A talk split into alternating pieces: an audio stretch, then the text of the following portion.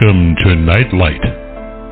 Step away from the mainstream and gather around as we enlighten the world and our realities and travel this cosmic journey we call life.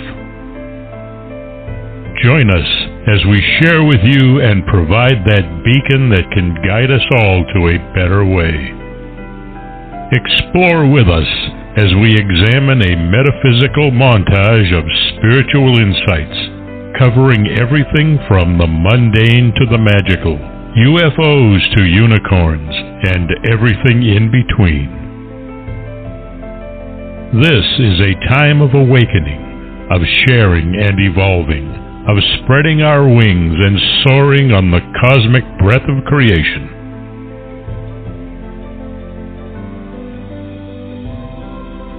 Come and join with other light minded spirits as we weave our lights together to seek understanding, enlightenment, and with a little luck, some wisdom. This is Nightlight, a reminder that you are never alone.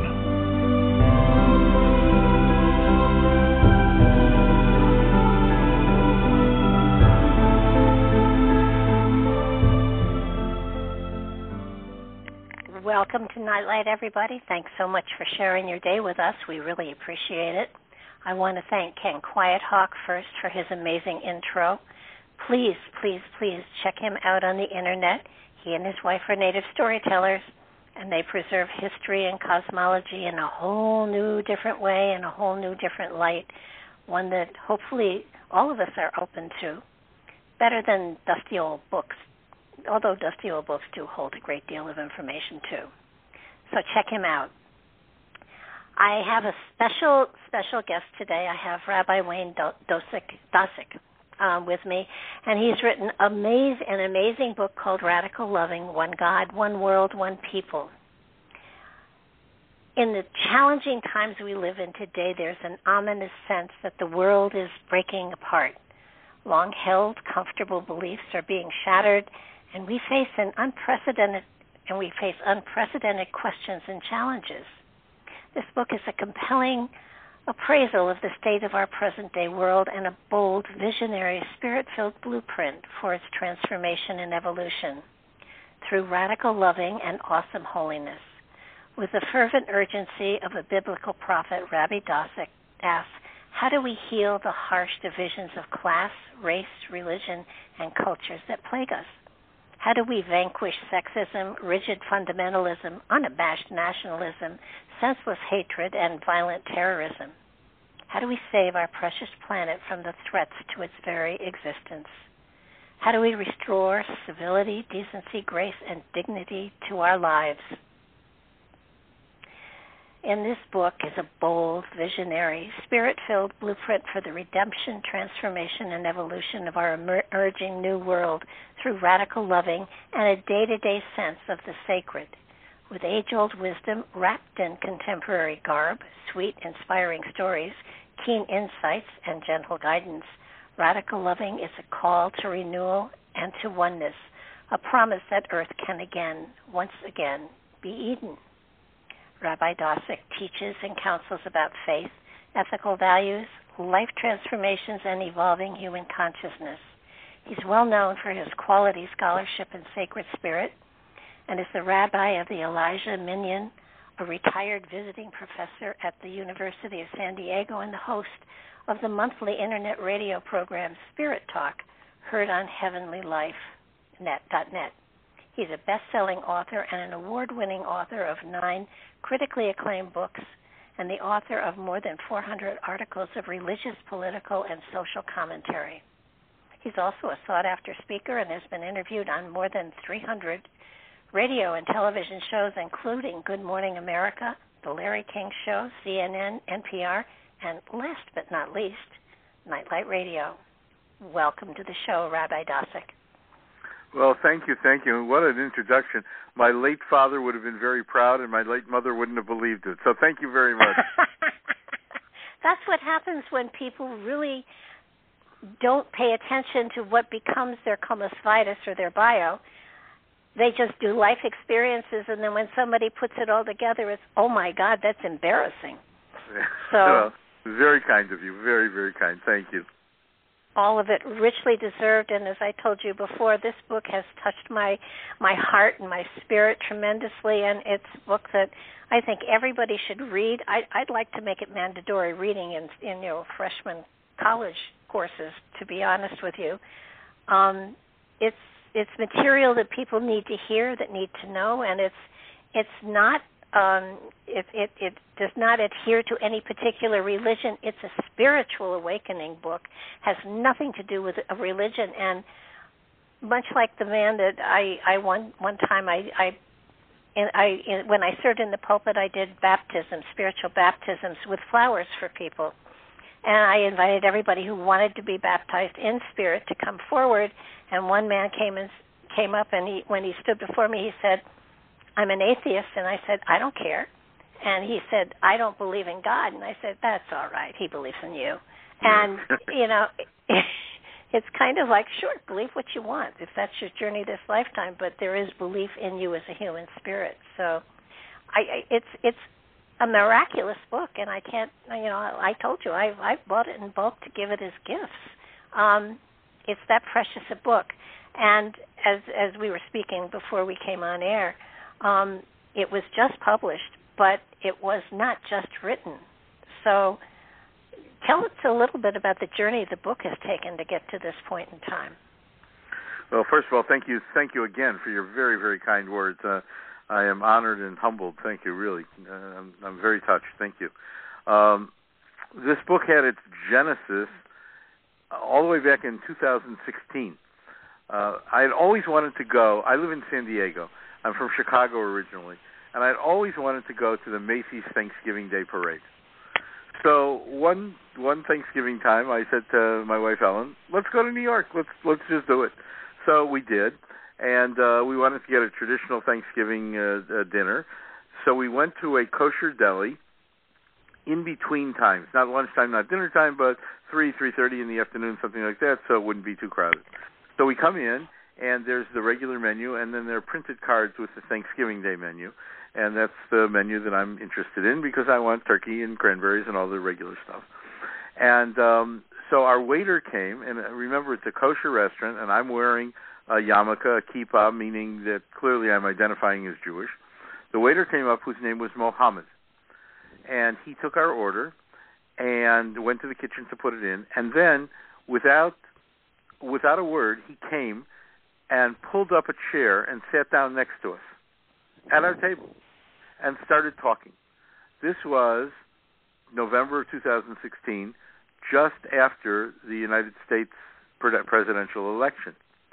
And Mohammed said to us, I'm very, very worried. I'm very concerned about the election of this new president because of the Muslim ban that he is wants to institute and because of all the things he is saying about the other. And he seems to be demonizing us. And I'm just a regular guy. I'm here making a living. I'm trying to make a nice home for my wife and my children. I want my children to get a good education. My parents are here, and I want them to have a a, a nice retirement and and to be uh, comfortable in their old age. And my brothers and sisters are doing the same thing. We're just trying to make a living. Why do people not like us? Why is he saying such bad things about us? And this went on not only about him and his family, but about his community. And he said to us, "Why? Why is this happening? Please, you're Americans for, from birth, I could tell. Please explain this to me. And I thought that Muhammad deserved an answer. And that was the genesis of this book. And you know, as a writer, that inspiration comes from everywhere. And as mm-hmm. I was uh, sitting there listening to him, I began to get the only thing I can call it is a download. Uh, uh, call it inspiration, call, call it whatever you want. Um, my wife has witnessed this uh, often before, and um, I said, "Please." I had a pen in my pocket. I said, "Please give me a piece of paper." He just turned over one of the Thanksgiving Day menus, and I started writing. I just started writing, and I don't remember exactly what I was writing, although I still have those notes.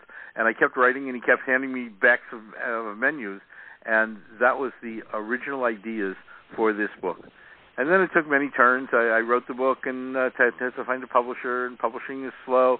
And then came the the I got a wonderful, wonderful publisher, Monkfish Publishing in Rhinebeck, New York, a tremendous spiritual publisher. But you know, the publishing process takes a while because there are other books in the queue ahead of you. And then came the pandemic, and the publication date was put back almost a year, and then another month or two. And so it's taken a long time for this book to get here, but it feels as if it's exactly the right timing. And so spiritual guidance knows what it's doing in terms of what I thought on the on the this world level was taking way too long, but on the spiritual level was probably just perfect. Oh, absolutely, and it it speaks. So I, I, it's it is a spiritual book. There is no doubt about that, but but it speaks to the heart and spirit of everyone, no matter what their belief system.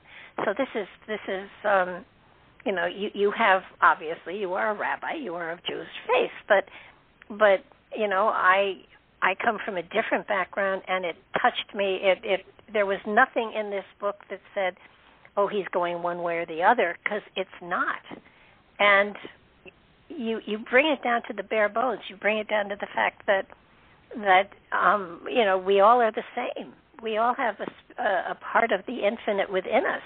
That if we see that part of the infinite, relate to it, and connect to it, that life will be better and more beautiful.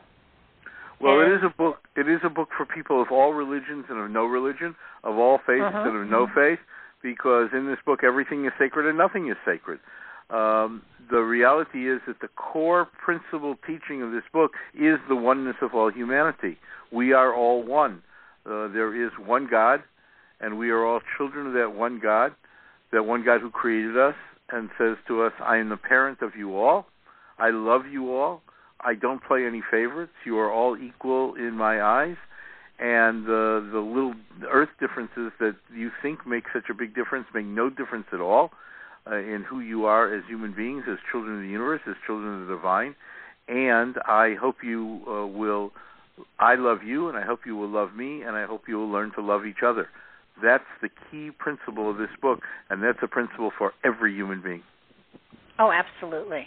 And what I found fabulous was um, you took it, it you took it all the way back to creation and God creating the world. And you know if you can go into that because I think it's it's you in so many spiritual books the element of the infinite the creator of God of whatever name you want to give to that energy um it's always so reverent. It's always so holy. It's always so I don't know almost untouchable. You make God touchable which is hmm. wonderful well, you know, God's our parent, and our mother, our father, and with my parents of blessed memory, I wanted to have not a distant relationship, but an intimate relationship. And God is the most intimate relationship we can possibly have. And therefore, um, God does not seem far away to me. God does not seem uh, distant or untouchable or this image that we have of some king sitting on a throne um, being authoritarian and hierarchical and making uh, uh, harsh decisions. No, I want to be able to have pillow talk with my God. The in- mm-hmm. the uh, the the goal is for each human being to have a deep, personal, intimate, loving relationship with God. And so in the garden, when God created us, you know, first, first the, the story is, and I tell this story in the book. It's an old ancient story that God had finished the first five days of creation, and the angels came to him and said, and to her, and said, uh, "Congratulations, God! You did a great, great job. What a wonderful world you have created. Earth is beautiful. Uh, it's it's lovely. Congratulations on being done with your with your creation." And God said, no, no, no, no. there's there's tomorrow. There's the sixth day. And they said, well, what are you going to do on the sixth day? And God said, well, first I'm going to create the animals, and then I'm going to create human beings, man and woman. And the angels thought for a minute, and they said, God, please don't do it. Don't create human beings. God said, "Why not?" And the human and the angels said, "Because the human beings will eventually uh, rape your land and pollute your skies and dig up all your beautiful minerals and cut down your gorgeous trees and trample your forests. And they will be able they will begin to hate each other and compete with each other and fight with each other and kill each other and spill their blood on their beautiful on your beautiful earth. Don't do it. Don't do it. And god said well thank you angels for your your advice and and for having my best interest at heart, but I am going to create human beings tomorrow because I've created this beautiful earth, and without human beings there to talk to, I'd be way too lonely. And so God created human beings, and indeed, then then then the divine said to us, "Okay, here you are, here you are. I've created you. I know you. I know you intimately, and I'm going to give you this set of rules by which to behave with each other." And you will have a good life. It'll be wonderful. And immediately, uh, one of the human beings, two of the human, the first two human beings, uh, again, this is all metaphorical, of course, um, uh-huh. uh, violated those rules, separated from from God, separated from Eden. We've been in spiritual exile ever since, and um, that lost the connection, the oneness connection, and at the same time, the the human beings who came after um, didn't listen to the rules, and we have paid the consequences ever since. And we continue to. And I think the one thing that that always has amazed me is that at the very foundation, at the very core, at the very base of every religion or spiritual organization out there are, is the golden rule. And if you if you just even paid attention to that, we would have a better life, a better world. And not so only that, pay attention so to it, not only pay attention to it, Barbara, but interpret it in the right way. So, for example, you and I have just met in the last 24 hours, but I already uh-huh. know you're a wonderful human being, and you care about things deeply and care about things that are very, very important. So let's say that we were in the same town and we're friendly, and um, for some reason you're unhappy, depressed, angry, and I say to myself, do unto others as you would have others do unto you. So I say, well, you know, if I were angry, if I were depressed, I would like to go to a baseball game. So I'll get Barbara tickets to the to the baseball game. And doing unto others as I would like others to do unto me. And you're appreciative, but you don't like baseball so much.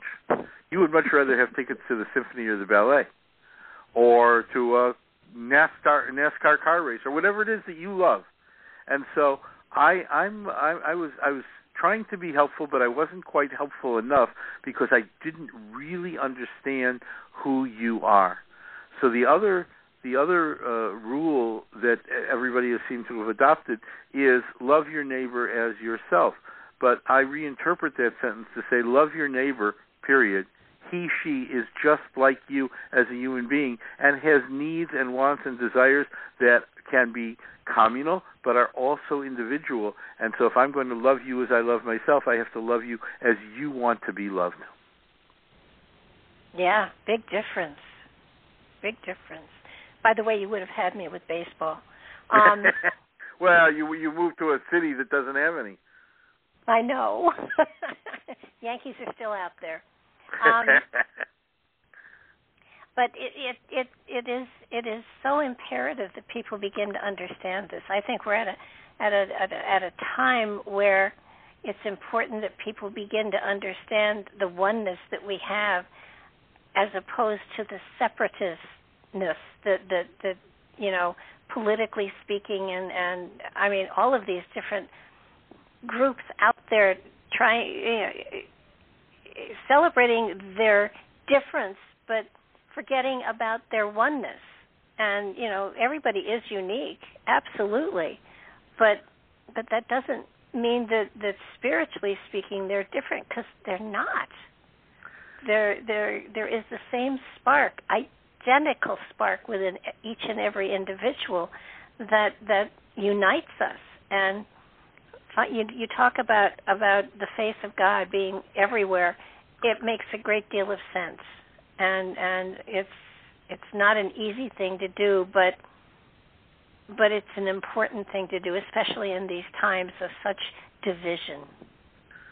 Well, you're absolutely right, and I have three responses. So if I uh, take too long in, in these responses, just break in and and um, interrupt me. Okay. The first response okay. is yes. The face of God is in every human being. When you look in the mirror, you see not just your your um, physical being, but you see the face of God. And that means that if you look at the face of another human being, you see the face of God. And the only possible response to seeing the face of God is love. And so the first thing that we need to recognize is that every human being reflects the face of God. Every human being is a child of God. And so um, when, for example, you're standing in line at the bank and the teller is taking forever, or you go into the convenience store and the teenage clerk can't make change for a dollar bill without using a calculator, or somebody cuts you off in traffic, that's another human being. And instead of fuming or being angry or frustrated, then say, okay, that's another human being, and I see the face of God in that human being, and they're, they're, they may be having a bad day, or maybe doesn't have those skills, uh, or maybe maybe anything. And so instead of seeing um, someone who is frustrating you, you see a, a child of God who has the face of God, and you love that person because the only response to the face of God is love. So that's oh. the first thing. The second thing is that oneness is not sameness. So I taught for 17 years at the University of San Diego, which is a private diocesan Catholic liberal arts university. I taught the only courses in Jewish studies in the Department of Religion at this university. Now, this is a tremendous, tremendous leap because I grew up in the old south side of Chicago in what had uh-huh. been a Polish Catholic steelworkers neighborhood. A few Jewish people moved in in the late 40s and the early 50s. And in the early 50s, when I was young and we were all playing on the playground together, we all played together. And then we went to public school, and the Catholic kids went to the local parish school. And by the time I was seven or eight or nine, I was being beaten up on a regular basis by the kids who had learned directly from their priests and nuns that I, Wayne Dosick, had personally killed their Lord. Uh. Now, fast forward to high school when I was maybe 15, 16, somewhere in there, and I'm passing between classes, and the, my my high school looked like a, a, a five-story prison, those red bricks of Chicago buildings, right? and we're passing between these five floors, between first floor gym and fifth floor science lab, and this girl runs up to me in the hall and says, "Wayne, Wayne, Wayne, I forgive you. I forgive you." Now I imagine there were some girls in that high school who had reason to forgive me for something, but she was not one of them. So I said, "Bonnie, what is it? What is it?" She said, "I forgive you for killing Christ." I said, "What are you talking about? That was 2,000 years ago. He was a nice Jewish boy who made good. Uh, I wasn't there. I didn't know him. And besides that, the Jews didn't kill Christ. It was the Romans." No, no, no, she said. I just heard on my little transistor radio. Remember those transistor radios? Uh-huh. I just heard on my little transistor radio the Pope said we could forgive the Jews for killing Christ, so I forgive you. That that was Vatican II and Pope John the Twenty Third. Fast forward a little bit more, and I'm a rabbi on a faculty of a Catholic university teaching courses in Jewish studies and being invited to preach from the pulpit of the Immaculata, standing next to a statue of Jesus. And one of my closest and dearest friends in the entire world is a Jesuit priest. Now, Father O'Leary does not want me to be Catholic, nor do I want him to be Jewish. We understand that there is far more that unites us than divides us. And yet, we see in our oneness, we see not, not sameness, because we come to, we, we come to God in the same way, from God to God, and yet we build different pathways. All of us build different pathways each religion, each, each faith community uh, builds a different pathway. Some are long, some are short, some are quiet, some are raucous, some sing, some are silent, some uh, are, are gaily decorated, some are stark. it's all the same. We we there's beauty, there's beauty, there's beauty in the the differences of the tapestries that we weave together. So I love going to mass, and he came to our high holiday services. And you know, on Yom Kippur, we uh, it's one time a year that we ask for uh, contributions. Now we don't take money those days. We see, we hand out pledge cards. And uh, the year that I had Father O'Leary hand out the pledge cards, we raised more money than any any other year. A good priest knows how to collect, make a collection. Um, Absolutely. so, so um, we we understand and, and recognize our differences, but but we know that there's uh, the sameness uh, that that is is not oneness. The, the sameness is is um, is so different, and uh, therefore we love each other. We love each other. And uh, I know I've been talking a long time. There's a third thing I want to tell you, but go ahead and oh, ask your next question. Maybe we'll get back to it. Oh no, go for your third thing. I got lots of oh, time. Well, the third thing is that America used to be a front porch community. You know, you mentioned the Yankees. I grew up in Chicago. The rivalry in my childhood between the Yankees and the White Sox was the rivalry. Right. So I remember I remember one uh weekend series, Thursday, Friday, Saturday, Sunday. The Yankees were in town and everybody everybody on my whole block was sitting on the front porch holding those little transistor radios cheering cheering for the White Sox. And that year, the White Sox happened to win the American League pennant. And Mayor Daley, the first Mayor Daley, who taught us to vote early, vote often, um, uh-huh. which used to be a joke and these days doesn't seem to be, um, set off the air raid siren because everybody in the community knew what had happened. The White Sox had just won the pennant, except for my grandmother, she should rest in peace, who had come from Ukraine, and she thought the Russians were invading. This was the middle of the Cold War. Uh, nevertheless, that the united the whole city, united the whole city, uh, front porch community. And then, even though I love baseball and I love labor unions on which the country was built, came along free agency in the early 70s, and yeah. no longer did most players care about their teams and their cities. We've known them all. You know, uh, they weren't making gigantic salaries, so during the winter, many of them worked at a local insurance company, a local car lot. They came to the churches and the synagogues and the Boy Scouts and the Girl Scouts and uh, gave talks and signed autographs. And one of the guys, his grandma lived in our community, so whenever he came to visit grandma, he'd throw out a couple balls in the playground, and once in a while even hit us batting practice. It was amazing. We knew them all. Somebody yeah. got traded, the whole city went into to mourning. So what happened now is it's not the good of the team or the good of the city, but me, me, me, my statistics, my um, my uh, higher salary the next time I sell myself to the next highest bidder. And it, conversely, it became the not me society. Not me, not me. I'm not responsible. Even if my bloody footprints are all over the murder scene, not me. I'm the victim. I'm not. I'm not responsible. And so we have become instead of the motto of the United States, e pluribus unum, out of many one, we have become this patchwork quilt of frayed patchwork quilt of special interests, of selfishness, and of, of individuality. And that has been so harmful because the only way that we will succeed as a society is to get it together. The only way that we will succeed is to strive not for individual needs, but for the highest good, the common good, the greatest good.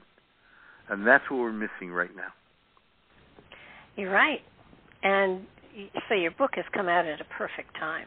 I mean, couldn't have been more perfect if you had planned it.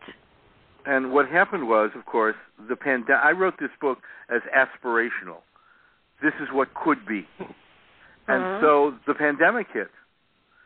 And what could be hit us smack in the face as reality. And I wrote I wrote an afterword to address the pandemic and to address the racial unrest that had been going on in the country. And oh, there yeah. I say, you know, it's very very simple. Here it is, right in our faces. We have uh, we have choices. We can say, I hope the company the, the country reopens because I have a tremendous economic need to feed my family, and my pizza store uh, or my nail salon is the only way that I can feed my family, and there's this tremendous need.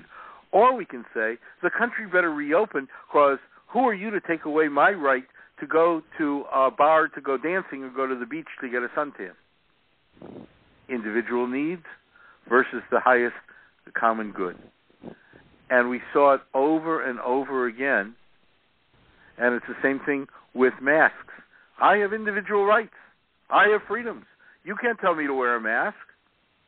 Well, the individual needs may say that. The individual rights may say that. But, you know, we've tempered individual rights. The Supreme Court has said your right uh, ends at, at, at the beginning of my nose. And uh, you can't yell fire in a crowded uh, theater because that's not for the common good. So it's the same thing here. Don't wear a mask, then infect yourself and infect others. You wear a mask not because it's conven- not convenient or because you love doing it or because you love dr- breathing in your own carbon monoxide, but you do it because it's for the common good. The more people who wear masks, the sooner the disease goes away. Get a vaccination yeah. because the people who get vaccinated have immunity. We don't know for how long, but at least right now. I don't want to mm-hmm. get vaccinated. You can't make me get vaccinated. Okay, so see, be susceptible to disease, be susceptible to getting this dread, horrid disease, and be susceptible to giving it to others. Where's your commitment to your individual right or to the common good, the greatest good, the highest good of your community? It does. It does smack us in the face. It does. It puts us back in in many ways about to the the time of the plagues. You know, and this is a plague. I, they call it a pandemic. I call it a plague. You're right. Um, and and it it it has culled the population tremendously. I don't know if that was their intent or not, but that's what it's done. And it's made us all so much more aware of our our um, our lives. It's it's it didn't used to be that you could walk outside and you know be in fear of catching a disease that would kill you. Today that is there, and I think in a way it, it makes us all step back. We we spoke earlier. Um, I I really feel that this has been a wake up call. This has been a time where we've been isolated for a purpose, and there are parts of this world that are still in lockdown. It's not you know the United States has sort of come out of it, but um, I think it's Switzerland is still in lockdown. So that so that there are places on this world that are still locked down in fear, and I think this has given us an, an opportunity to go inside of ourselves, to discover our spirit, to discover our our love of our of our world and ourselves and our family and our friends, and and in in a way it's helped us all to put our priorities in another place so that if we're lucky there's greater appreciation for life as we know it. But it's going to be a different world. There's no doubt about it. And if you could go outside during the pandemic even if it was to just stand in your own backyard you saw clear much clearer skies than when we were driving all around and polluting the the atmosphere and we oh, had absolutely. mountain lions walking in the streets of Los Angeles and dolphins swimming in the canals of Venice, which was uh, uh, an alert to us that we have to share this beautiful earth of ours with the animals who were here actually before we were, and uh, mm-hmm. it's their land uh, too. So there are so many lessons. You are so right. There's so many lessons that we've learned out of this and you just never ever know. You never know. Had was this a divine plan to teach us these lessons? It was only 30 years ago or so that that the personal computer was invented, and 20 years ago uh, the smartphone, and 10 or 15 years ago Facebook and Twitter and Instagram and all those kinds of things was God preparing us for this pandemic? and giving us the tools to use to stay in touch and not be isolated. Because think of what it would have been. Think of what it would have been without television, without radio. We're talking 50, 60 years of invention uh-huh. here. Without radio, without television, without the personal computer, without social media, without our smartphones, we would have been totally isolated and totally alone. So maybe, who knows? You know, there's this um, there's this touching passage in the Bible where you remember the story of Joseph. You're the minister, you know, the story of uh-huh. Joseph where uh, the brothers were so angry at him and he fled and and he, he the whole long story. He became the chancellor, uh, the vice chancellor of Egypt, and saved the world from uh, famine. And yet the brothers were so um, so, they treated the brothers had treated him so poorly. So finally, when he and the brothers confront each other near the end of the story, the brothers are very, very afraid that this powerful man is going to take revenge on them for what they had done to him in his youth. And he looks at them and he says, You intended it for evil, but God meant it for good. Uh-huh. Ah, you intended it for you, God meant it for good. In other words, there's a divine plan.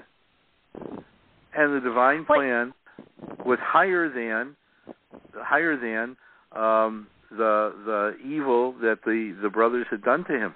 So maybe, maybe, maybe, if this pandemic was going to come to teach us various lessons, then maybe, maybe, maybe the invention of all these uh, electronics that kept us together during the pandemic was part of the plan that was meant for evil, but God meant it for good.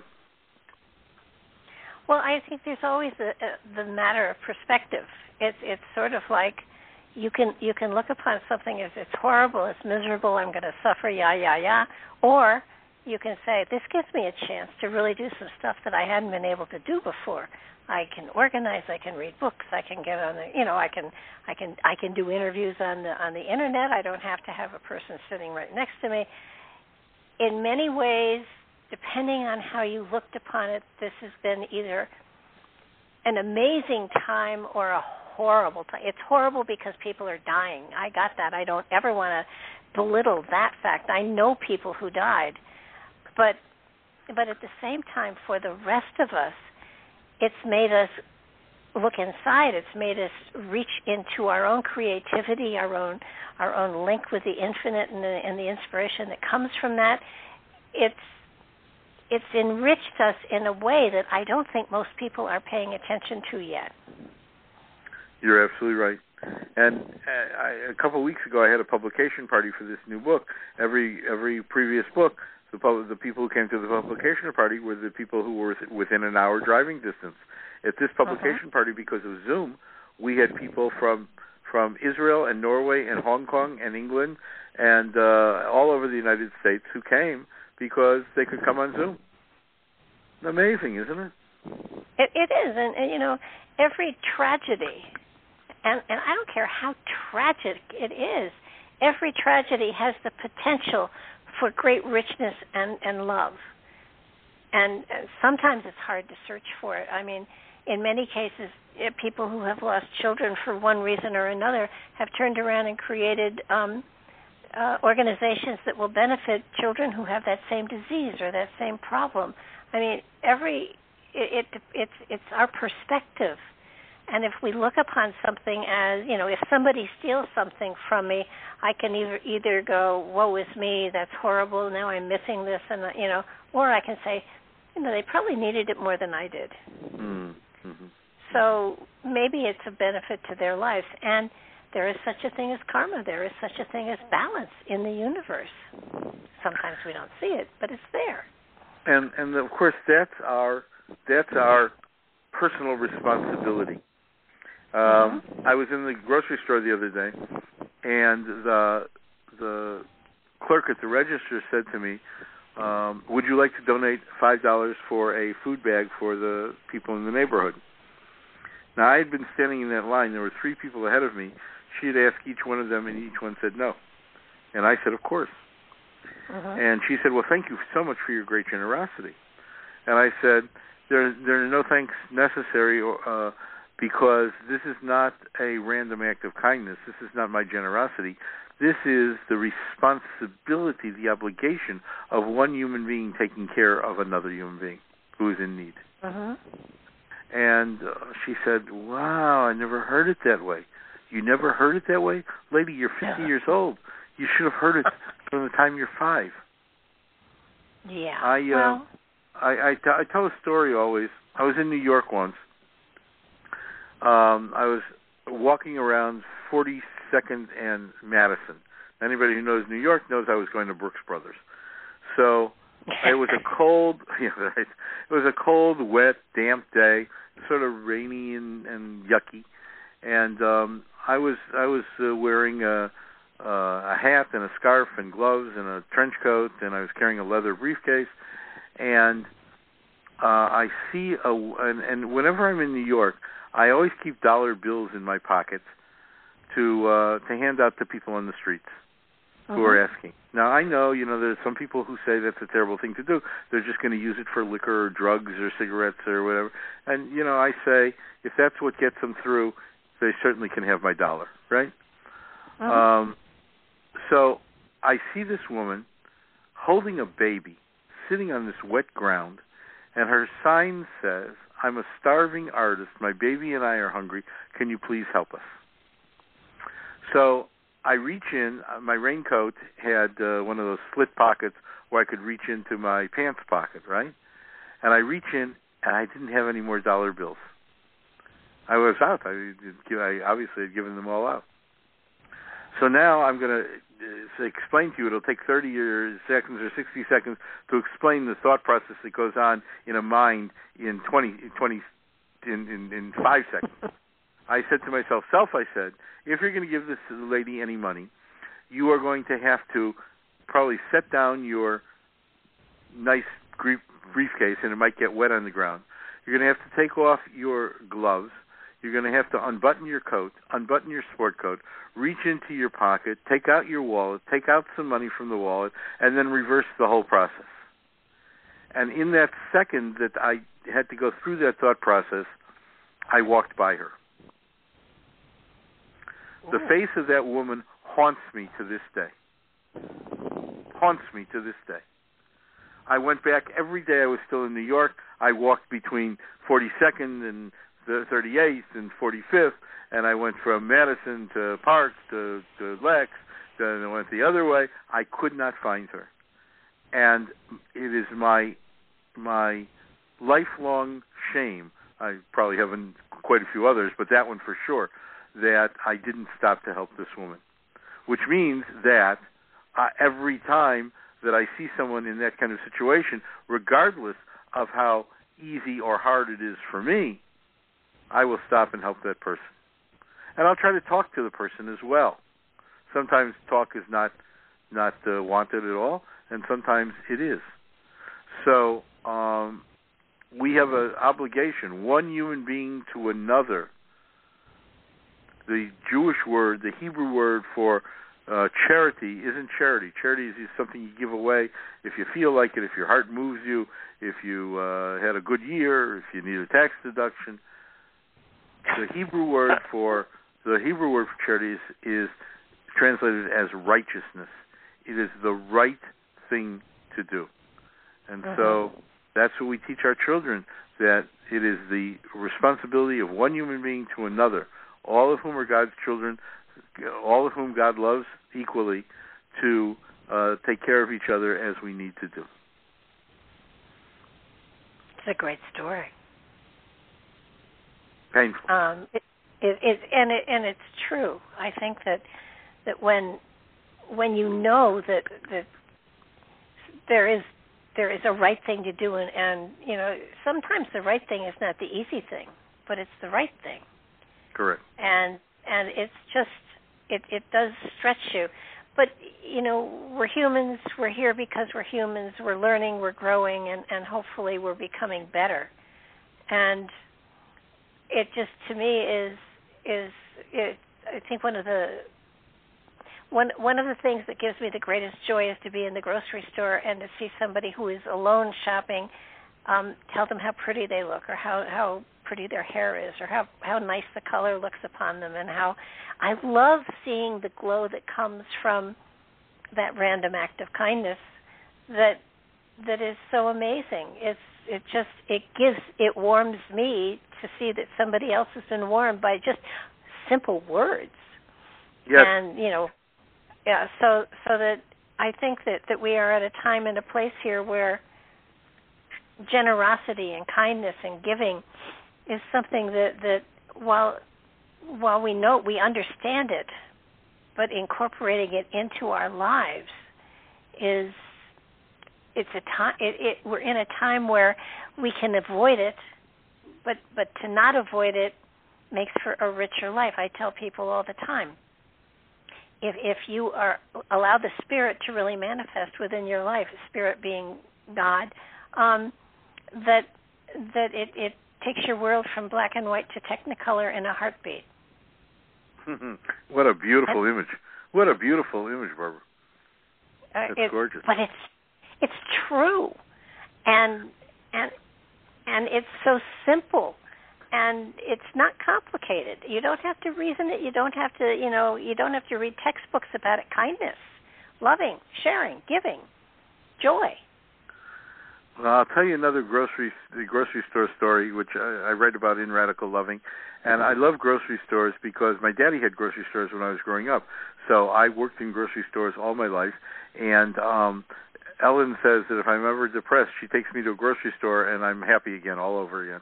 Um, so, so all right. So when my kids were little, uh, we tried to uh, put into modern terms the teaching of an ancient sage.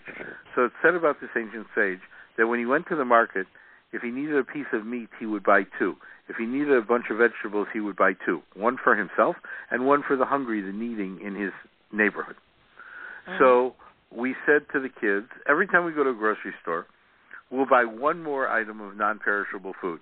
A box of cereal, a box of mac and cheese, a can of tuna fish, a jar of peanut butter. We won't even take it into the house. We'll just put it into the brown paper sack in the trunk of the car. And when we've collected two or three brown paper sacks, we'll take it to the local food pantry. So I'm in the store one day with my uh, son, my youngest son, who was then about five years old and I took a box of cereal off the shelf. And I said to him, honey, how about this as our food gift for this week?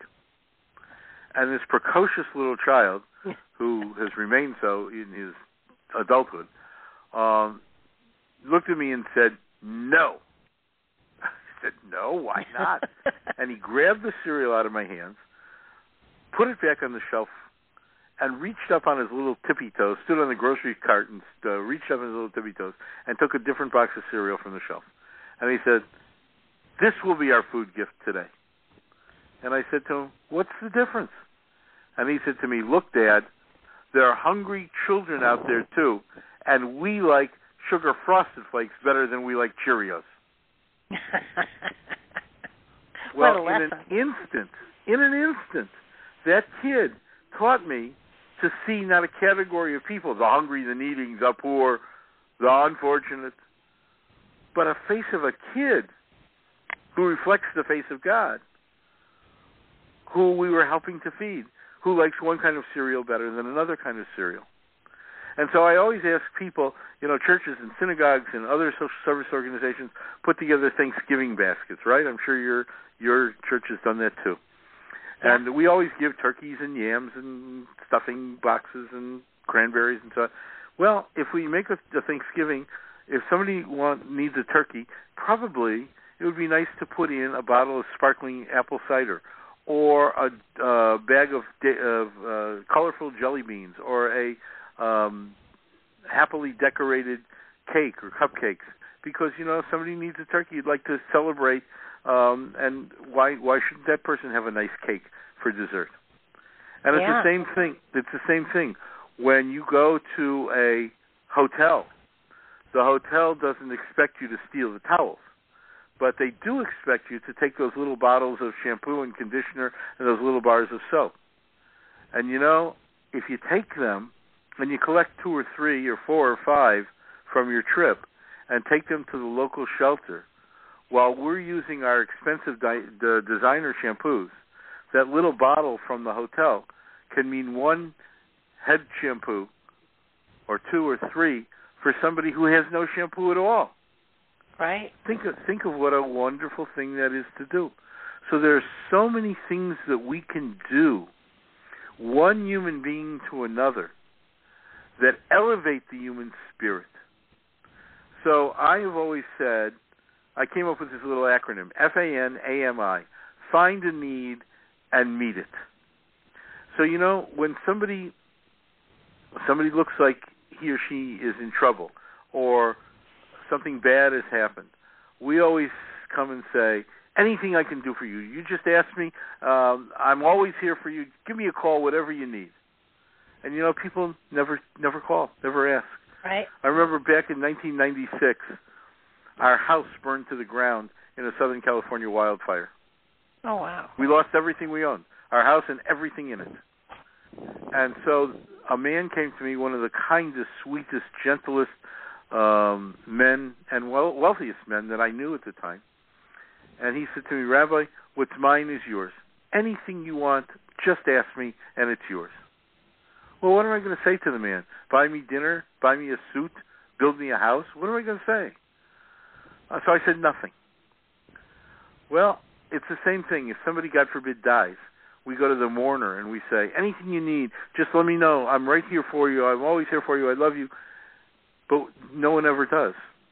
So Mhm. instead, say, I understand your Uncle Charlie's coming in for the funeral. Give me his plane uh, information. I'll go down to the airport and pick him up.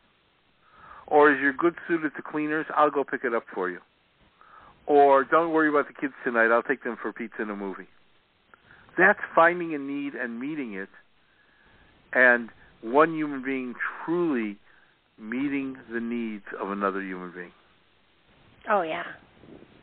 That's righteousness. Well, I, I think also, you know, you you you talk about radical loving as opposed to loving, and, and there's a difference.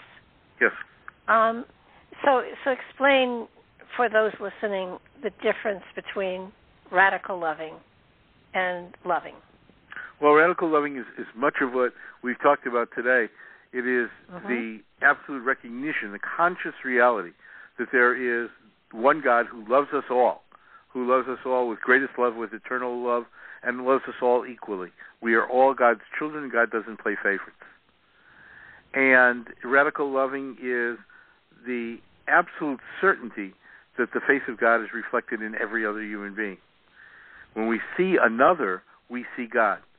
The namaste, the God in me acknowledges, the divine in me acknowledges the Mhm. divine in you. And radical loving is making the life of another as precious to us as our own. Some of the examples that we talked about today, uh, and therefore treating everybody with constant and extreme grace and kindness and generosity of spirit, and to give our our hearts and our hands to to repair and rejuvenate this world that is so battered, and to respond to hate and anger and fear with love. I um,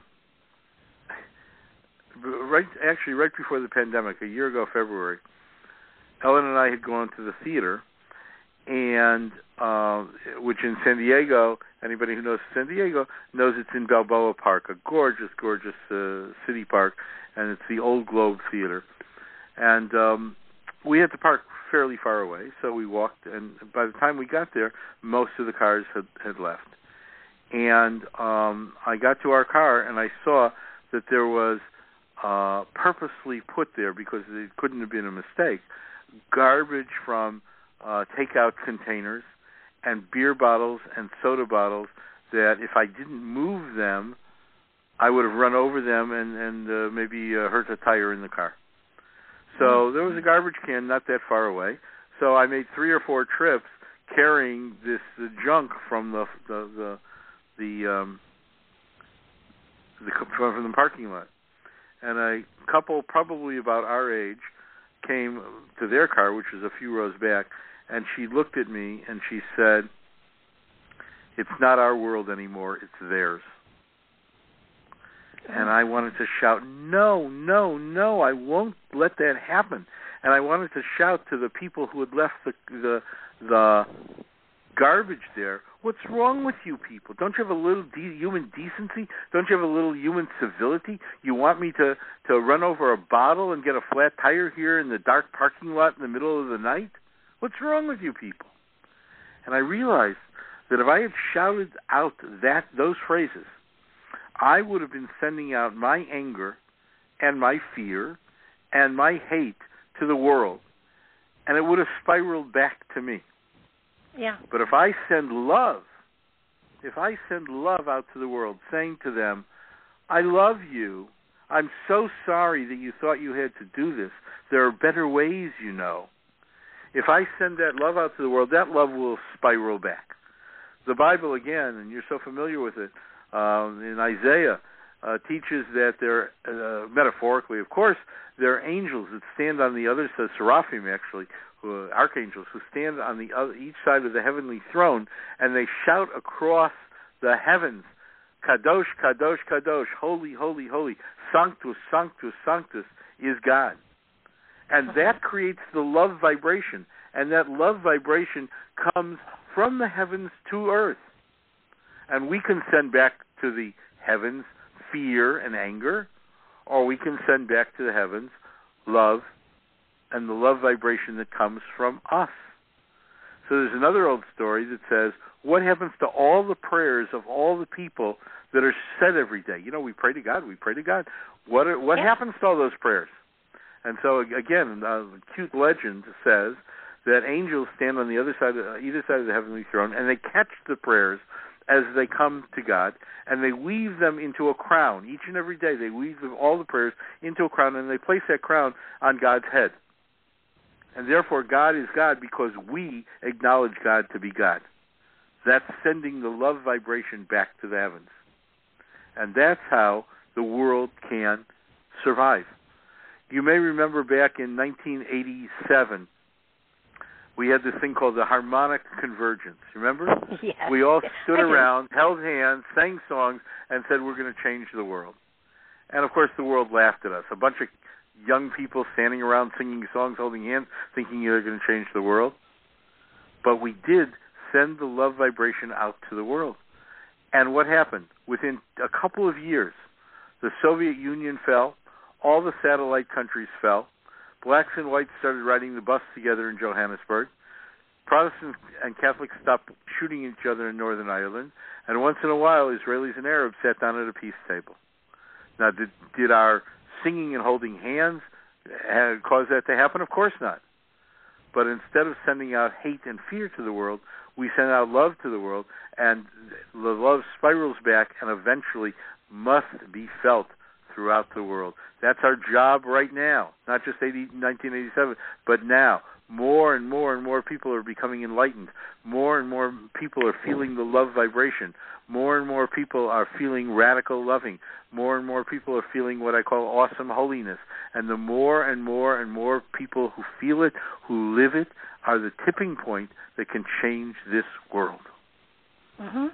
Absolutely. And you know, it, it's a lot of people think, you know, I'm just one person, I can't make a difference, but that's not true. Um, there's a wonderful story about a two brothers who were walking ac- uh, along the beach at low tide, and the little brother was picking up the starfish and flinging them back into the ocean. And his brother said, "What are you What are you doing?" And he said, "You know, I'm flinging them back in the ocean. Give me another chance." And he said, "You can't make a difference." And he said, as he flew threw another one out, said, "I made a difference in that one's life."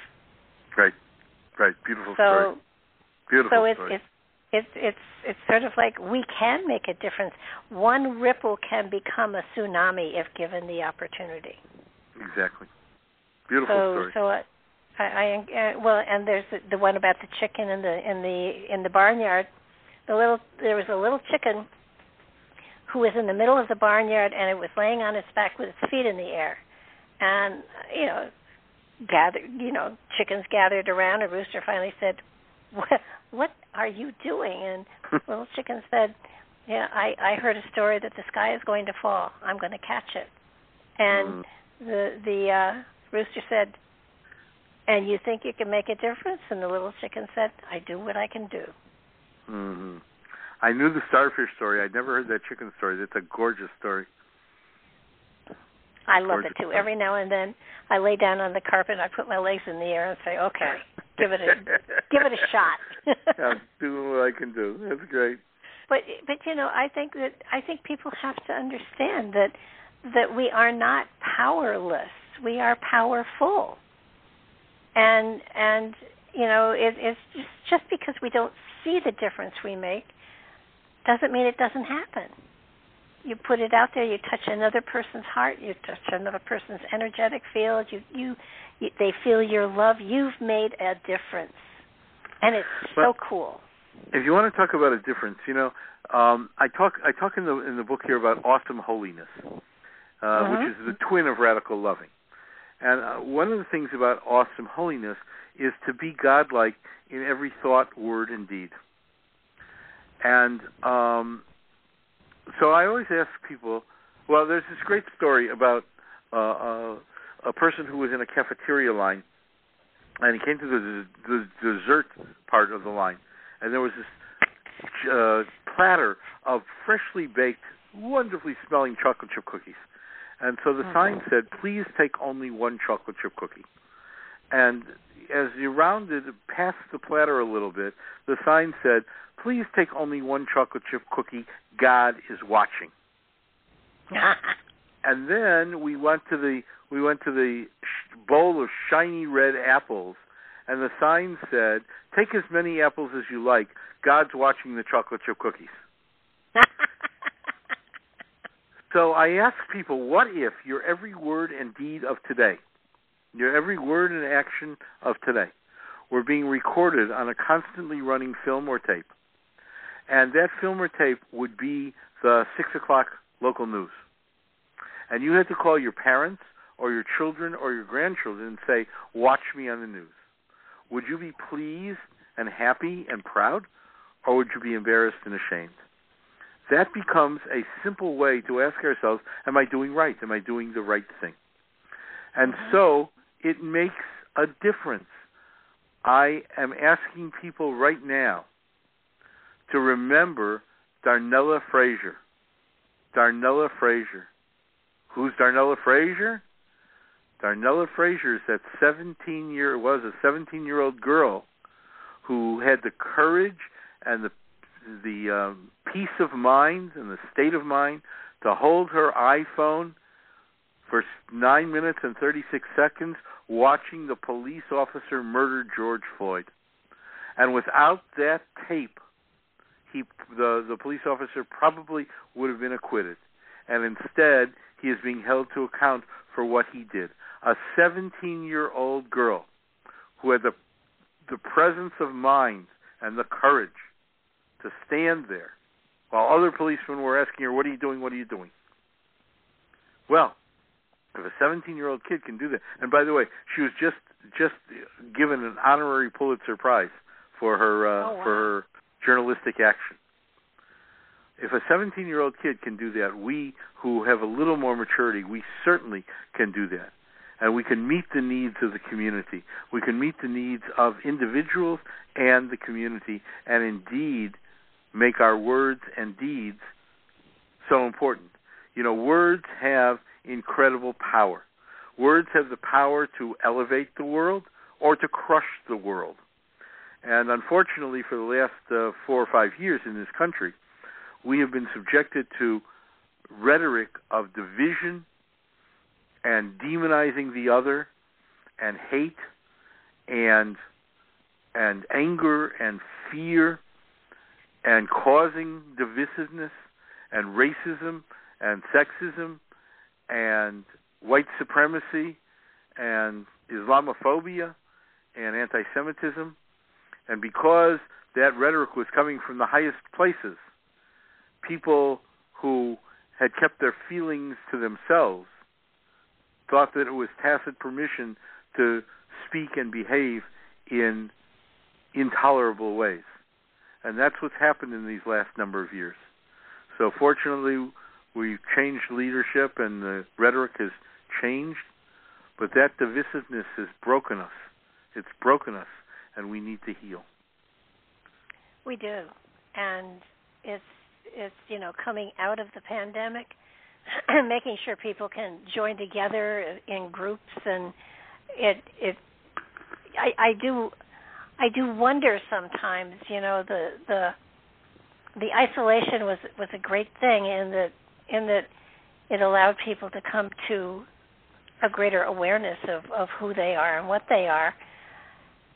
And I'm hopeful that you know in times of in times of great tragedy, uh 9/11 comes to mind.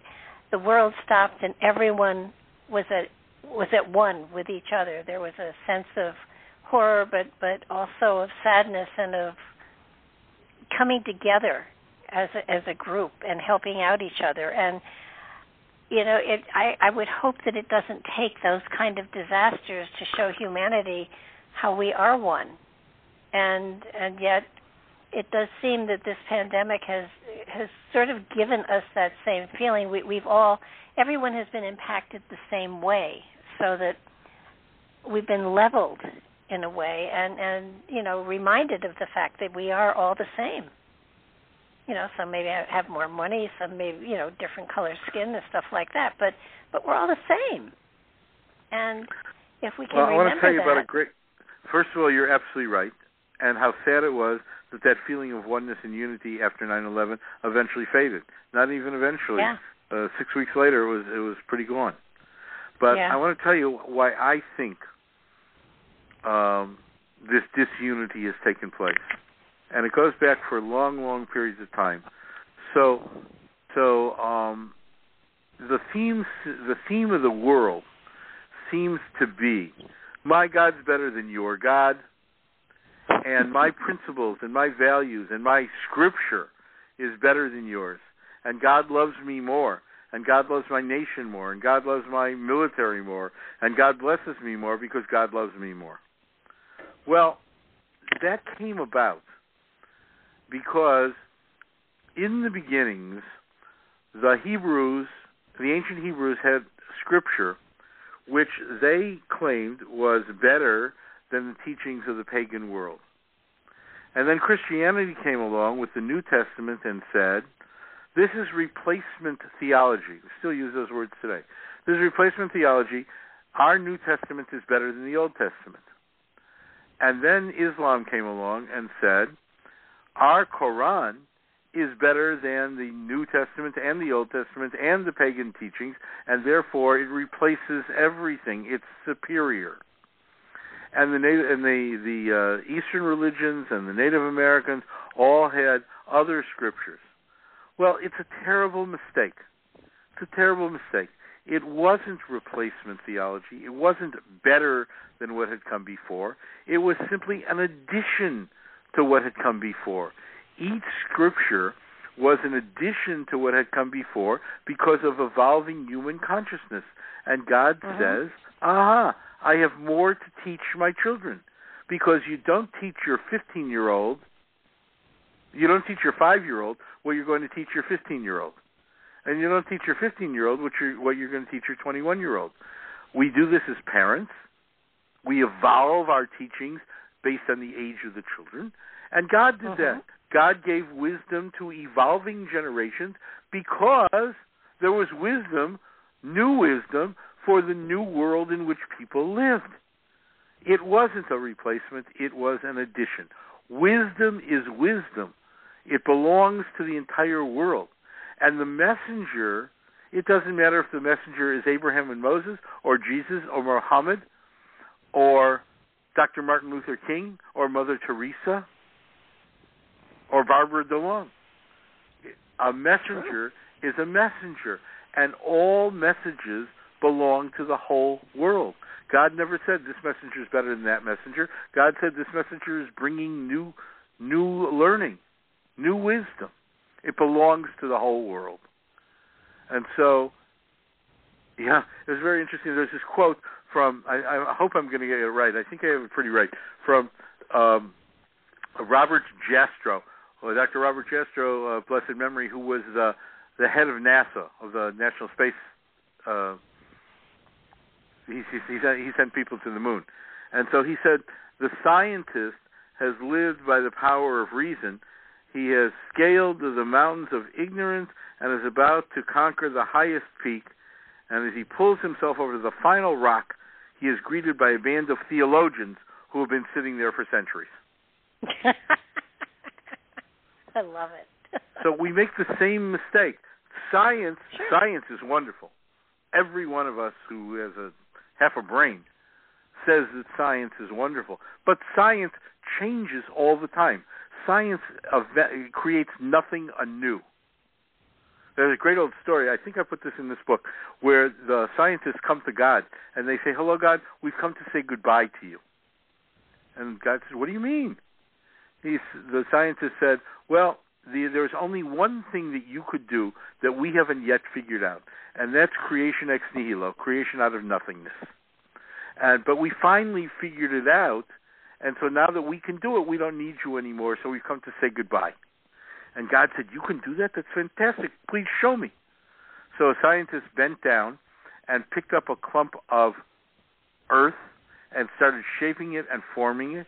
And God said, "Ah ah ah." Use your own dirt. I love that story. Science creates nothing anew. Science discovers what God has put out there already. And God didn't put out the formula for rocket ships heading to the moon to the ancient pagan world because the ancient pagan world hadn't developed enough to be in that place and God didn't give, should have, but didn't give the ability to create a vaccine against a pandemic even a hundred years ago in such a quick time, but did. You know, it's it's a if you just look at it in terms of our own lifetime, our grandparents uh, died of smallpox. Somebody found the cure for smallpox. We got vaccinations when we were kids. Nobody died of smallpox when we were kids, kids died of polio. You remember all mm-hmm. the pictures of the kids in the iron lungs. Salk and then and then Sabin found the cure for polio, the vaccine against polio. Anybody who got a polio shot doesn't get polio anymore. And I'm telling you, as I sit here today, I tell you that one day somebody will say, and my grandparents died of cancer, but somebody reached up, plucked out the cure, discovered the cure that God had put out there at the beginning of creation, and nobody dies of cancer anymore. God willing, it should only be. Oh. And it's the same thing here. God, God gave us the ability. To, this pandemic has been horrid, and you're right. All these deaths, it's painful, it's horrible. And for me as a rabbi, I don't know about you as a minister, it was even more painful because I couldn't go to the hospital. They kept me out of the hospital. I couldn't comfort my people as they were dying. I couldn't comfort their their loved ones. I couldn't do my job. And it, it and, is and, hard. And so we've we found this because because we have evolved. And so when we needed this, it came quickly. It, mm-hmm. it didn't come quite quickly enough, but far more quickly than the cure for polio or the cure for smallpox. And well, there's there's that old saying out there that God never puts anything in front of you, you know, un, un, until and unless there, there is the capability of overcoming it. And and Mother Teresa's comment, I I have always loved. She said, "I know God never gives me more than I can handle. I just wish He didn't have so much faith in me." Great quote. Great quote. Yeah. So, so this so, is the evolution so it, of society, and uh, and the and so it, it's in science and it's in theology. People should not think that one is better than the next. It is an addition to, and an extension of, and an enhancement and an enrichment of what we've had before. Mhm. And I think there's a lot of the, the element of faith comes into a lot of this, and I have always, no matter how bad it has looked, I've always had the faith that there's a reason for this, there's a lesson here, and we're going to be better when we get through it. And, and we have to be always in gratitude. We have to be always yeah. in gratitude for what we even even when things are tough, even in the midst of the pandemic. we we have to be in gratitude.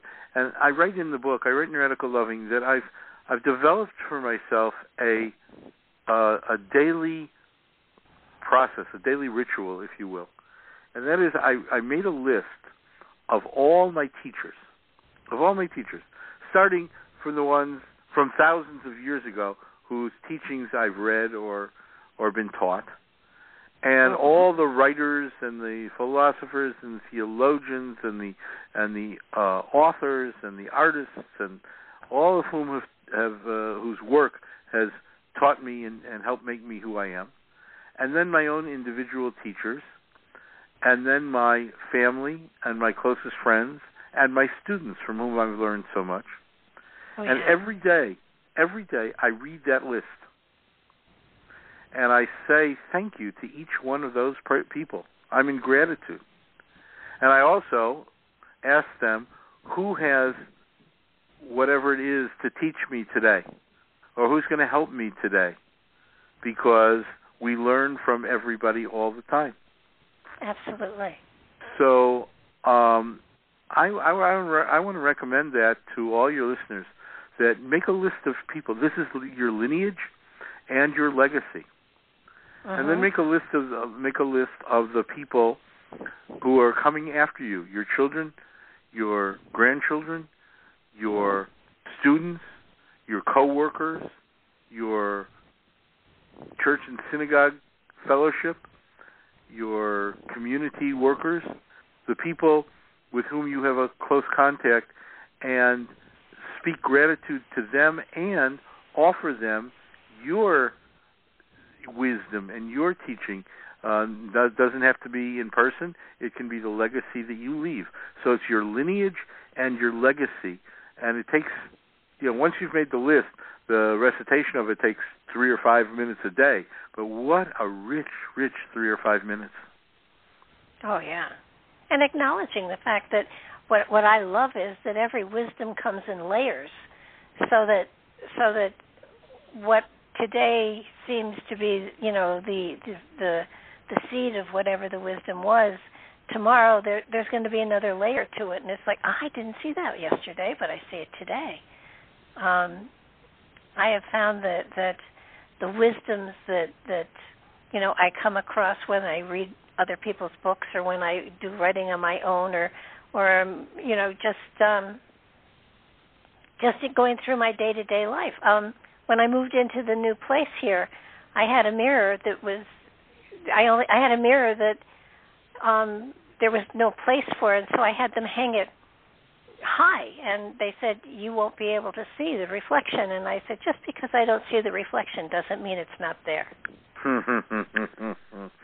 you are a wise woman, Barbara DeLong, a wise woman. and you know, everybody looks at me like I'm crazy, and it's like, no, I have to be reminded that there is reflection that I don't see, and I should be aware of that as well. So, um, you know, it, it, every now and then I have to explain it to someone who says, "You're not that tall," and no, I'm not, but I still have a reflection. Well, we have to keep it. It's all perspective because it's not only that science evolves, but it's that science evolves, and so uh-huh. um, we have to be open and ready for that because um, otherwise we'd still be using leeches to bleed ourselves, right? Um, yeah. And which means that at the same time, which means that what is pure scientific certainty today is just for today, because yeah. there will be new certainty tomorrow and isn't that magical? It's you know I call it magic. I I I think that that watching us evolve as humans, as as we expand our consciousnesses, as we become more and more aware of our impact on the planet and each other and ourselves. I mean, magic is constantly happening and at work within our lives, and it, it's awareness. It's the awareness of God, and you know, while while we call God by different names, he's he's still God. Um, and I love the way that that that you even you know you had God meeting people in a in a garden or sitting on a park bench, and I love the fact that he has a dog. I mean, I, I'm a I'm a cat person myself, but you gave God a dog. Uh, his wife must have a cat, So God's wife has a cat. That's fantastic. I love it. I love it. Well, if you stop to think about it, uh, the wife would be moon energy. Yes.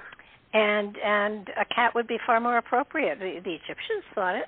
The. Chinese think think cat's purpose is to take away the heavy energy from our chests and our hearts. So Yeah. I, I think so, but but I love the fact that you personalize God to the point where He could sit on a park bench and talk to you. And every now and then, if things are going strangely, I will I will just pull everything to a halt and say, "What were you thinking?" You know, there's Well, got you to be a reason. the, the, there's there the, that's great precedent, great precedent because you know early in the Bible, God says to uh, God says to Abraham, uh, "I'm going to destroy Sodom and Gomorrah." You remember that? And Abraham argues I with do. him.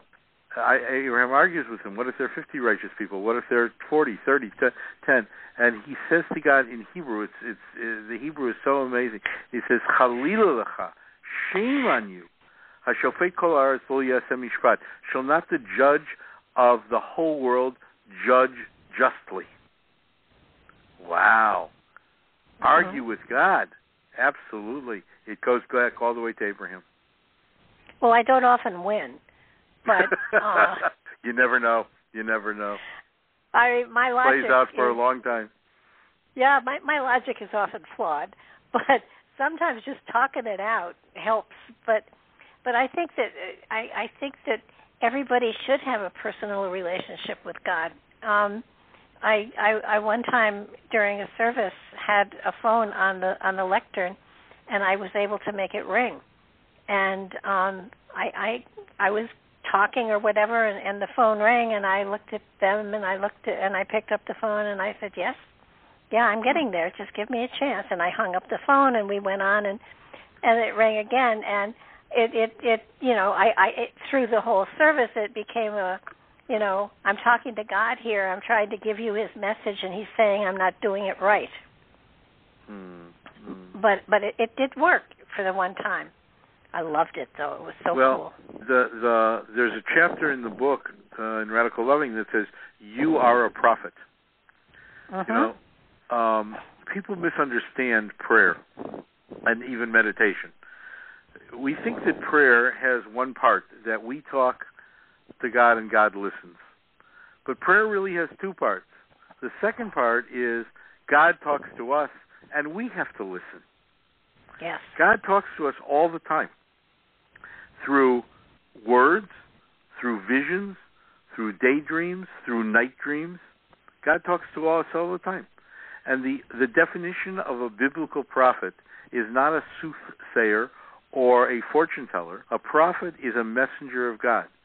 God gives that person a message, Isaiah, Ezekiel, Jeremiah, whomever, and sometimes that message is for that person alone, but in biblical sense, it's for that person to give out to the world. Well, God Mhm. talks to each and one of us all the time. Each one of us is a prophet. Each one of us is a messenger of God.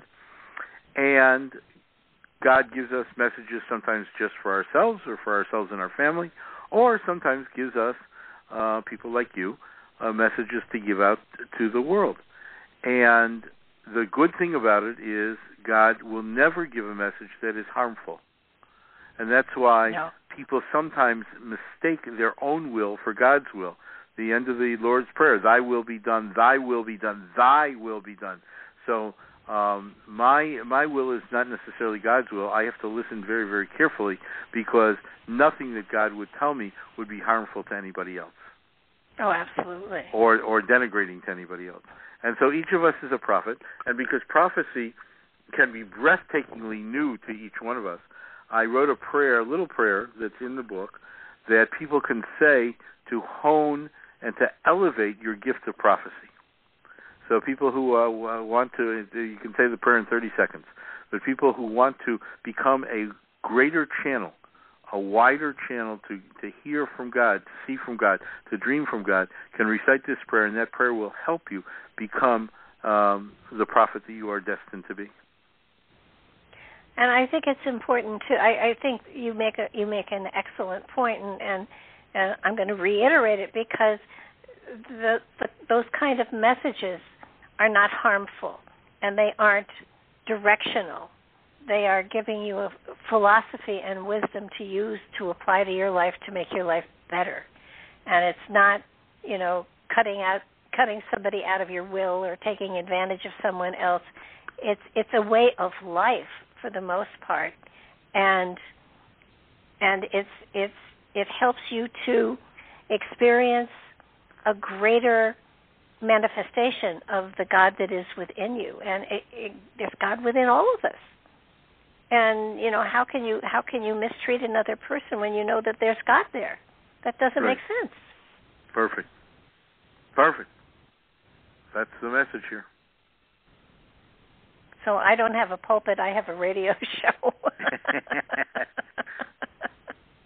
By the way, my when in the introduction you said that my show is on heavenly uh, uh, life.net. It's actually healthylife.net, but I love I that's the best Freudian slip ever. It, it should be on heavenlylife.net. It's on healthylife.net. But thank you for uh, elevating it so high. no problem. But but no, I think that's true. I mean, it, it, being heavenly is healthy, certainly. But um yeah, yeah, I'm sorry. I I did I yeah, it says healthy. I said heavenly. Son of a gun. I love it. I love it. We, we may have a new network coming up here. Could be. Yeah. Well, you know, I. So, how do you use your radio show? Is it is it similar to what what I do here with talking to authors and getting the message out there in one form or another? Yes, it used to be once a week. Um, I did that for four or five years, and then somewhere along the line, I had some pretty serious surgery, and since I was both producing the show and and uh, and uh, hosting it, it just became too much to get those um, all those um, guests. And so mm-hmm. I was ready to leave the station, and they said to me, "Please don't leave. We we like you." And and uh, they had what they call a specialty series, where uh, people like me, Bernie Siegel, Jonathan Goldman, others um, have a once a month show and so um, I'm on once a month, and I usually have an author or um, a thought leader of some sort, and it's a one-hour interview program, much like yours, except yours is two hours, and yours is much yeah. more, much much more uh, frequent than mine. But um, yeah, it's it's a it's a great opportunity, and um, yeah, I, I always remember that that um, in Catcher in the Rye, you remember Holden Caulfield wanted to know two things: where do the ducks go in winter, right? Yeah. And and could he meet the author? And the interesting thing about my life at this stage in my life is that most of the books that I read, I either wrote or I know the person who wrote it. so because in my field, you know, in my field, it's a limited field that, that, that people write. So I get to interview all my friends and and, and help them promote their books.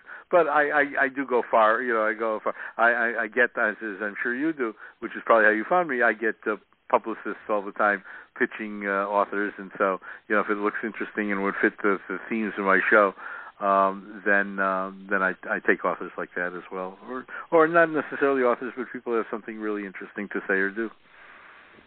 Well, I've been I've been very very fortunate in that I've I've I've had positive experiences for 12 years with people that have been on the show, and um, it's been enlightening. It's it's my way of going to school. It's my way of keeping my finger in what's going on. It's it's been a learning experience for me. I've um, I I've had people who sorry, cat just jumped on me.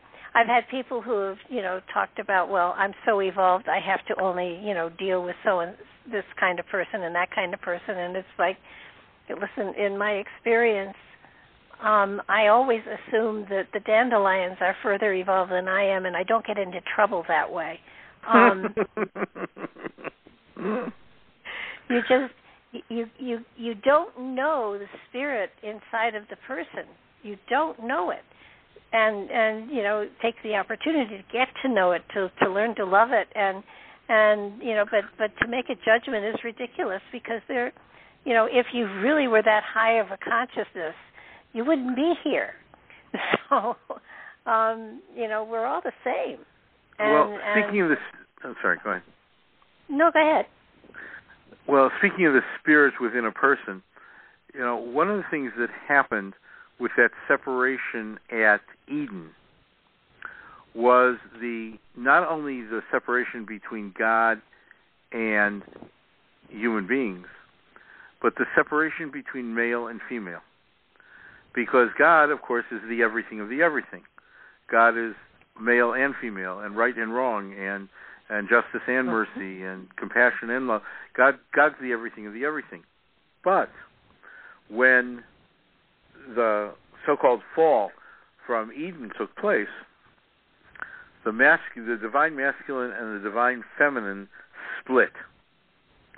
And the divine masculine was the upright tree, and the divine feminine was turned upside down. And the divine feminine said, if you are exiling um, the people, I'm going with them, so they shouldn't feel in tremendous exile. And that started the breach between men and women, masculine and feminine, all this journey. And the the breach between men and women, between the masculine and feminine, as above, so below, was in the heavens, and it is here on earth. And one of the most powerful separations is that divine is is the separation between men and women. And the only way that we will achieve oneness again is if that is healed. And so, again, as above, so below, we are we've begun because uh, Ms. Magazine uh, began in 1972. We think it might have been there forever, but it began in 1972. Women's suffrage goes back to the 1920s. Just in this yeah. century, just in this century, in the last century being this century, uh, last 100 to 125 years, have we become aware of the the need for the healing between men and women. And um, in the last 50 years, in particular, since Ms. Magazine, uh, the we're coming up to next year will be the 50th anniversary of the ordination of the first woman rabbi. And then, of course, we had the ordination of women Episcopal priests and and uh, Protestant ministers in in all kinds of ways. Catholic Church still has to catch up, but um, and we've had we've had when I when, when I went to college, when I went to university, women could not go to Harvard or Yale or Princeton.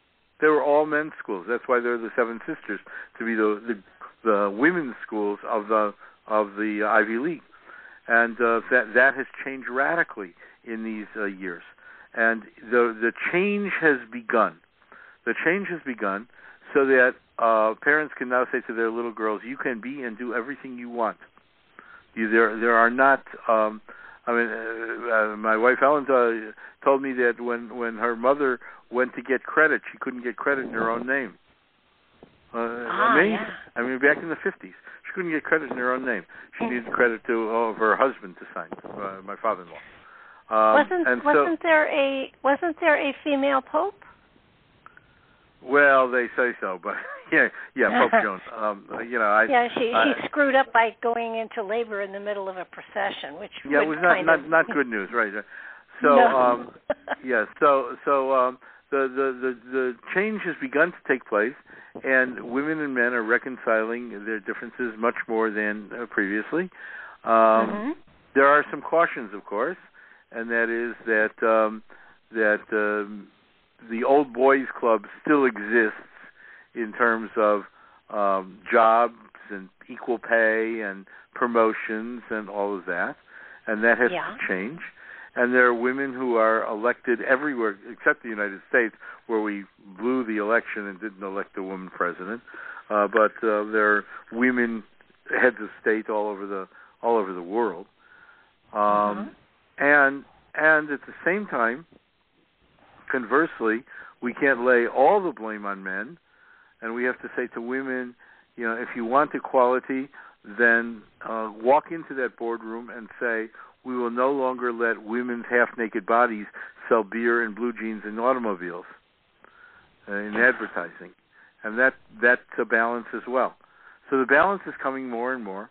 And again, in the book Radical Loving, uh, with the help of of uh, my wife and two other women rabbis and um, and another uh, spiritual guide, we wrote a prayer uh, of braiding so that the the tree comes back together uh, and the masculine and the feminine are interwoven once again, and there will be one tree that stands strong. And when the divine masculine and divine feminine become whole again, then uh, the masculine and feminine breach uh, here on earth will become whole again, or vice versa. When the masculine and feminine breach here on earth become whole again, then it will be that way in the heavens. And uh, then we will be further, further along in the steps to bring uh, decency and dignity uh, to each and every human being. Yeah, no, it's it's it's a it's a long trail, but it's certainly it feels as though we are making a change, and and and while while it takes an awful long time, longer than I would like to you know see. My grandfather was one of those that fought for women's rights. He was a state senator from um Massachusetts, and hmm. he was he was part of those that gave us the vote.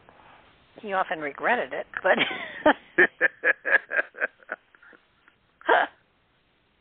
but uh not so. He was, you know, he raised his eyebrows a lot. That's all.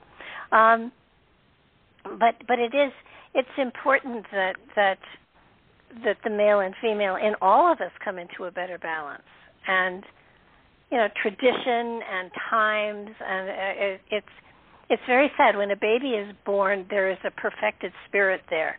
And in in our in our in our haste to make sure that this baby is safe as it grows up we implant within it um, concepts that eventually it will have to unlearn because it's not appropriate.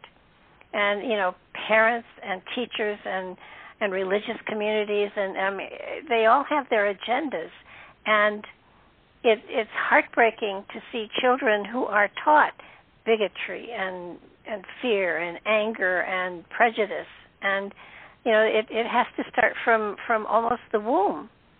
That that you know this is a world of peace, and this is a world of equality, and this is a world where everybody is inside the same. That there are no differences that that that God is there within all of us, and that that if we just let that God be celebrated, then life is rich and beautiful.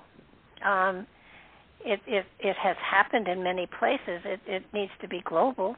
We aren't there yet, but I, I do hope and have faith that we are getting to that place. Maybe in another, oh, I don't know, six or eight thousand years, we'll get there. Uh, we're, we're we're moving there. You know, there's a chapter in the book in Radical Loving called uh, "Teach Your Children Well," based on the yeah. old uh, Crosby, Stills, Nash Young song. And uh, you're right. Uh, the uh, I start there by saying that uh, no child is born a racist. No child is born no. to hate. It's a learned activity, uh, the learned behavior. And just as we teach, just as children are taught to be hateful, they can be taught to be loving and kind and compassionate and decent and uh, and uh, righteous and, and just.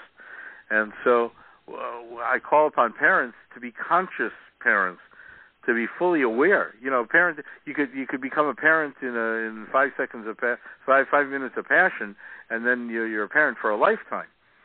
Yeah. And, you know, they say they say that uh, it says honor your father and your mother, that your days may be long upon this earth. So they say that at the moment of conception, three are present. Three are present: the father, the mother, and the mother-in-law. No, no, no. The father, yeah. the mother, and God, and, and God, because parents are the stewards of God's precious souls here on earth. So instead of just winging it, we have to be conscious parents and mindful of the choices that that we make, and respecting our children as human beings and being purposeful with them. Um, so there, there's a, there has to be a parenting plan. You know, if you have a plan for your finances, and if you have a plan to get a promotion at work, and if you have a plan to help your community um, save the whales, all of which are very very important, you need a plan to parent. And so there are all kinds of suggestions in this book about, oh, for example, sing and read to your children from the very very beginning, even the, the in the womb and yes. eat with your children. Have dinner with them. Make sure that there's a family conversation, and monitor their homework. Take them to school. You know, these, it used to be if you if our mothers were called to a teacher conference, we knew we were in big trouble, right? Oh yeah. Oh, These days, if a parent is called to a teacher conference, half the time, three quarters of the time, the parent will say, "What are you doing wrong with my child?" My child's fine. You must be a bad teacher. I've seen it over and over again. Yeah. So uh, let the teachers know that they have a partner in educating the children and create a safe place for your child. Your home has to be a very, very safe place, and be and and um, hug them and kiss them and tell them I love you, because they need they need to know that they are loved. And then it's so interesting. The the Talmud and oh the Compendium of Jewish Law from centuries and centuries ago says that a parent um, the parent has to teach a child to swim. What a strange thing. Teach a child to swim. It's one of your responsibilities as a parent. Why? Because the parent has to teach a child how to survive in a foreign environment. And the other thing the parent has to uh, learn is how long to hold on and when to let go. And so there's so many things that we as parents can do only if we are conscious and mindful parents who say from the very, very beginning, I am God's partner in plant in this planted seed that is going to grow into into a God being. There's a Meister Eckhart who was a 14th century uh, German theologian, said the seed yeah. of God is in us. Given an intelligent farmer and an intelligent farmhand, it will thrive and grow up to God whose seed it is accordingly. Its fruit will be God nature. Pear seeds grow into pears, nut seeds grow into nut trees, and God seeds grow into God. So that's how we teach our children because we plant the seed of God within us and within them, and we grow our children to be God seeds. So important. Absolutely. Oh, it is. It is. And today, most especially because there's so much influence out there that that sometimes we have no control over, and um, it's it's it's an awesome responsibility to. I mean, I have I just have one son, and when he was 21, I we I sat down with him and I said, you know, you I've done the best I can. Um, you don't need a parent as much as you need a friend. So I'm gonna I'm gonna be your friend. I, I'm still gonna reserve the parent card in case I need it, but I'm gonna be I'm gonna be your friend. And at one point, he when the when the wall came down, um, he wanted to take a leave of absence from his job and he wanted to go over to Europe and he wanted to pass out Bibles and and I was horrified and I said, you know, we have Appalachia here, we have all sorts of stuff here and I gave him the whole spiel and he listened respectfully and said, "Well, that's what my mother would say. What what would my friends say?" And you know, he took me aback and I said, "Your friend would say I want to go too." And I would say your friend would say, "Listen to your mommy." no, he went and he had a wonderful time, and it was a very uh spiritual time for him and and an awakening for him. It was a great experience. But when he got back, I said, "I I am going to say something again that your mother would have said." You know, I think it's wonderful you're taking care of people in Europe, but there are people here in this country that need it too. Right. Right. So, but so but talk, if, if you have time, uh, Barbara, I'd like to talk a little bit about the inner journeys that we have to take. Absolutely, because you, go for you it. started you started that at the beginning, and um, all the things that I've been talking about today are, are seemingly on the outside, the things that we do on the outside and manifest on the outside. And before we go, uh, I want to talk a little bit about the inner journeys, which begins with "Don't be afraid." Um, uh-huh. Just in, in the in the uh, Bible this this week was the phrase "Do not be afraid," and so I looked it up in a concordance to see how many times. And in, in the Hebrew Bible, the word in any grammatical form, "Don't be afraid," appears well over a hundred times, and if you add in the New Testament, it's 350 times. Don't be afraid. Now, why would the Bible tell us over and over again, "Don't be afraid"? Because we are afraid.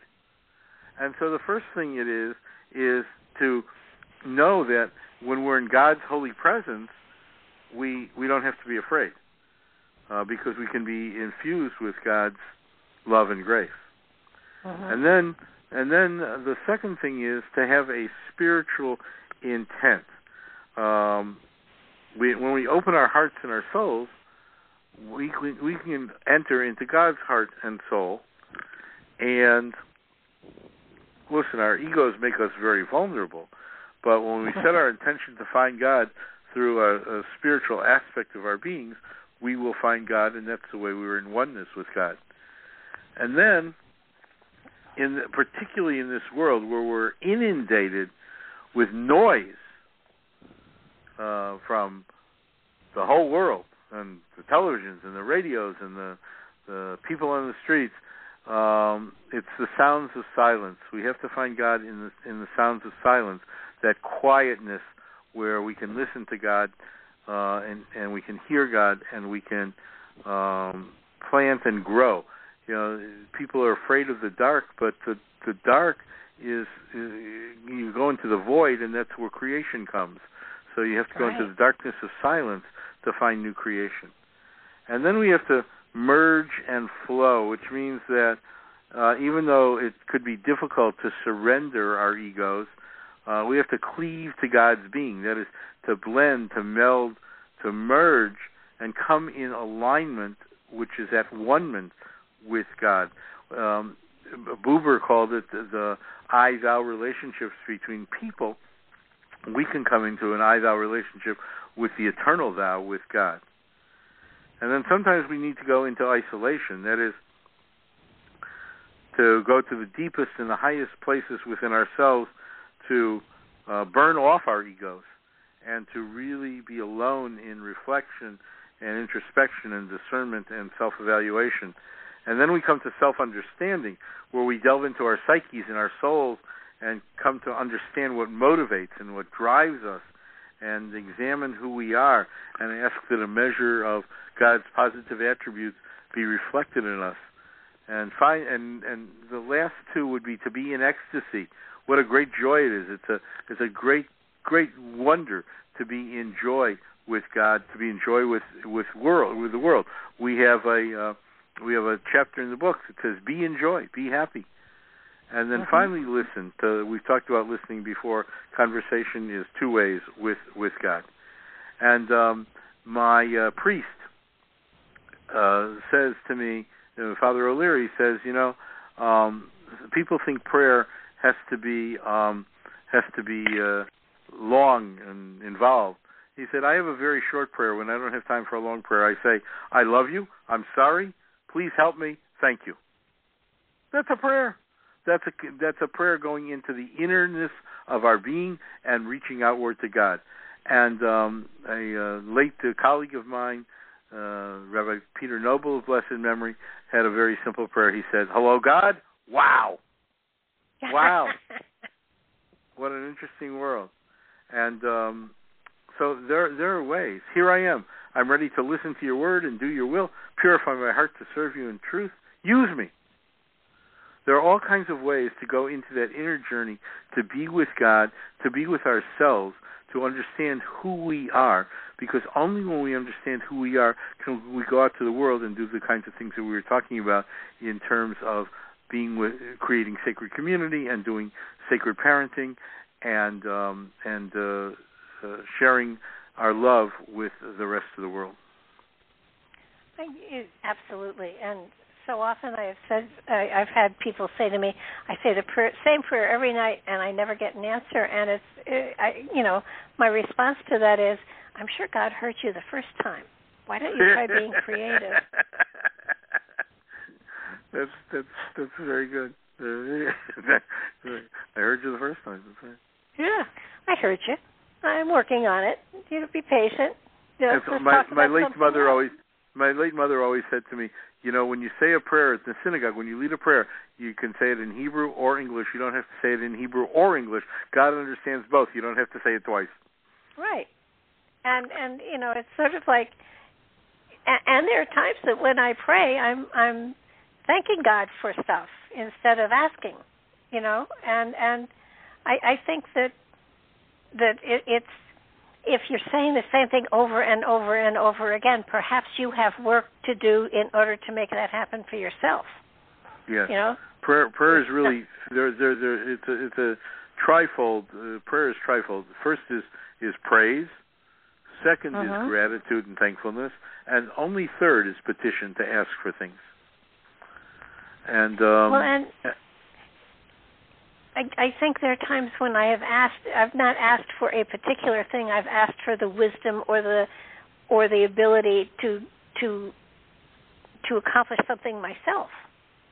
Yes, and um, and from knowing you for this very little short time, it seems to me that God's answered your prayers. he sure has a and God a answers prayers me... too, just like parents sometimes answer prayers, and sometimes the answer is no. Yeah, you know, I love you so much. I love you so much. I'm going to protect you and know you can't go out and play in traffic. yeah, well, right? and and and and, or many times, the, yeah. Or I will give you, uh, you know, when you, when your kid was 16 and got his driver's license, so he said, "Mom, can I have the car, the car, the keys to the car?" And you say, "Sure." And he goes out and he comes home at two in the morning and you say, "Where were you? You know better than that to stay out at two in the morning. You're grounded." And he says to to you, "Mom, that's not fair because you didn't tell me I had a curfew." so we tell people a priori. We say, "Sure, you can have the car keys. Your curfew is 11. Be home by 11." And the kid walks in at 12:30, and you, then you can say you're grounded because you knew a priori you knew the consequences. So it's the same thing. God has said to us all along. Here are the rules please follow them. If you follow them, mm-hmm. things will probably turn out pretty well for you. And if you don't, there will be consequences. And I'll even lay out the consequences for you. And God has to say to us too often, you didn't. And here are the consequences, and that's painful. And so yeah. we've got to learn. We've got to learn already. You know, when we when we when we fill the the cemeteries of our of our countries with the the treasured youth of our countries because we want slightly larger borders or a slightly larger um, treasury, when greed and arrogance take over, then then we suffer the consequences, and the blood of our children fills the earth. And even if there we don't take it to that to that degree, God forbid, but it's the same lesson for um, big business and corporations these days. Your greed and your ignorance and your hubris can sink us. You need to be good citizens of the world. Sure, everybody's entitled to a profit. Everybody's entitled to make a living. Everybody's entitled to sell as much as you possibly can, but don't do it on the backs of people who suffer, who people who can't afford what they need, people who don't have the money to pay for a box of cereal or a bottle of shampoo because uh, it, it that boggles, it, it, there has to, there has to be an alternative to war. Has to be. Exactly. Exactly. I mean, it just it doesn't make any sense. And to waste and so human we have life to, we on have to that. learn we have to learn to love each other. Uh, I'll tell you a story about that that friend of mine, Father O'Leary. We were walking on campus one day, and you know we used to hang out. People would see us, the rabbi in his yarmulke and the priest in his collar, and we'd eat in the deli or we'd eat in the in the cafeteria with the kids, or or we'd uh, he'd teach my class, I teach his class, um, and we'd just walk around. And um, one kid, one day, a young man ran up to us and said, "Father, Father, Rabbi, Rabbi, could I speak with you?" Of course. So he said, "I want you to know that I see you guys walking around campus together, And I came here. I'm a junior undergraduate, and to tell you the truth, I never met a Jew in my life before I came here. And Father O'Leary turned to him and said, "I never met a Jew until I was 21 years old." And the kid said, the young man said, "Well, I, I have to admit that I came with some prejudice against the Jews because I had only heard bad things about them." He said, "But but the two of you seem to be a living sermon." And if the two of you can get along so well and be friends, I guess I ought to meet some Jews and become friendly with them. person to person, one to one, break down the barriers, know each other in love. Yeah. And and it's it's never too late to start. It's our That's, time. It's yeah, our time. It, I tell in the end of the book the story about that great uh, uh, Native American tribe, which was world famous for its rain dances. Every time it rain danced, rain came. And a whole bunch of other tribes danced and danced, and the rains never came.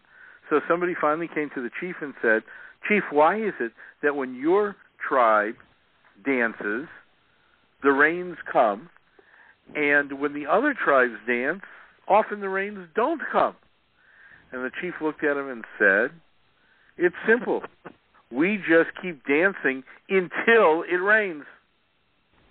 I love so it. that's what we have to do. We have to keep dancing. And that same Talmud said to us there are singular moments in our lives when we can discern the entire reason for our existence. There are singular moments when we can know what we are doing here for these 70, 80, 90, 100 years. And this is that's one of those it's, it's our time. Our time has come. We have to keep dancing and we have to uh, feel and sense and work to that new world, uh, the new world that's coming. And mm-hmm. we know that home is in the heart of love, and God is eagerly wa- waiting to welcome us home. So it's time. Namaste. The God in me acknowledges the absolutely. God in you, and I hope the God in you acknowledges the God in me. I, you're absolutely. It's true, and I do think it is time for a new time because humanity is is I hope I feel ready to to start to reweave itself together as opposed to the divisions that have happened. And and it's it's impressive and and your book is is so fabulous. It it, it gives everybody material to to work on to to acknowledge within themselves. It gives I mean it it's just such a wonderful read. It's it's unbelievable and it touches people in in the right place. So right place, right time, and I well, can't wait to see what happens with it. Thank you. I, I'm utterly, uh, once again, honored and humbled by your statement at the beginning that this should be mandatory reading for every college freshman class. That's, I mean, that, that uh, higher praise couldn't be, Barbara. Thank you so much.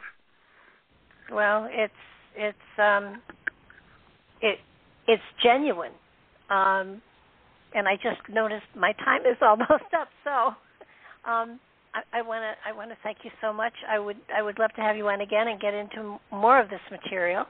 And uh, if if you're open to it, I think that would it would be wonderful to put more of this out there.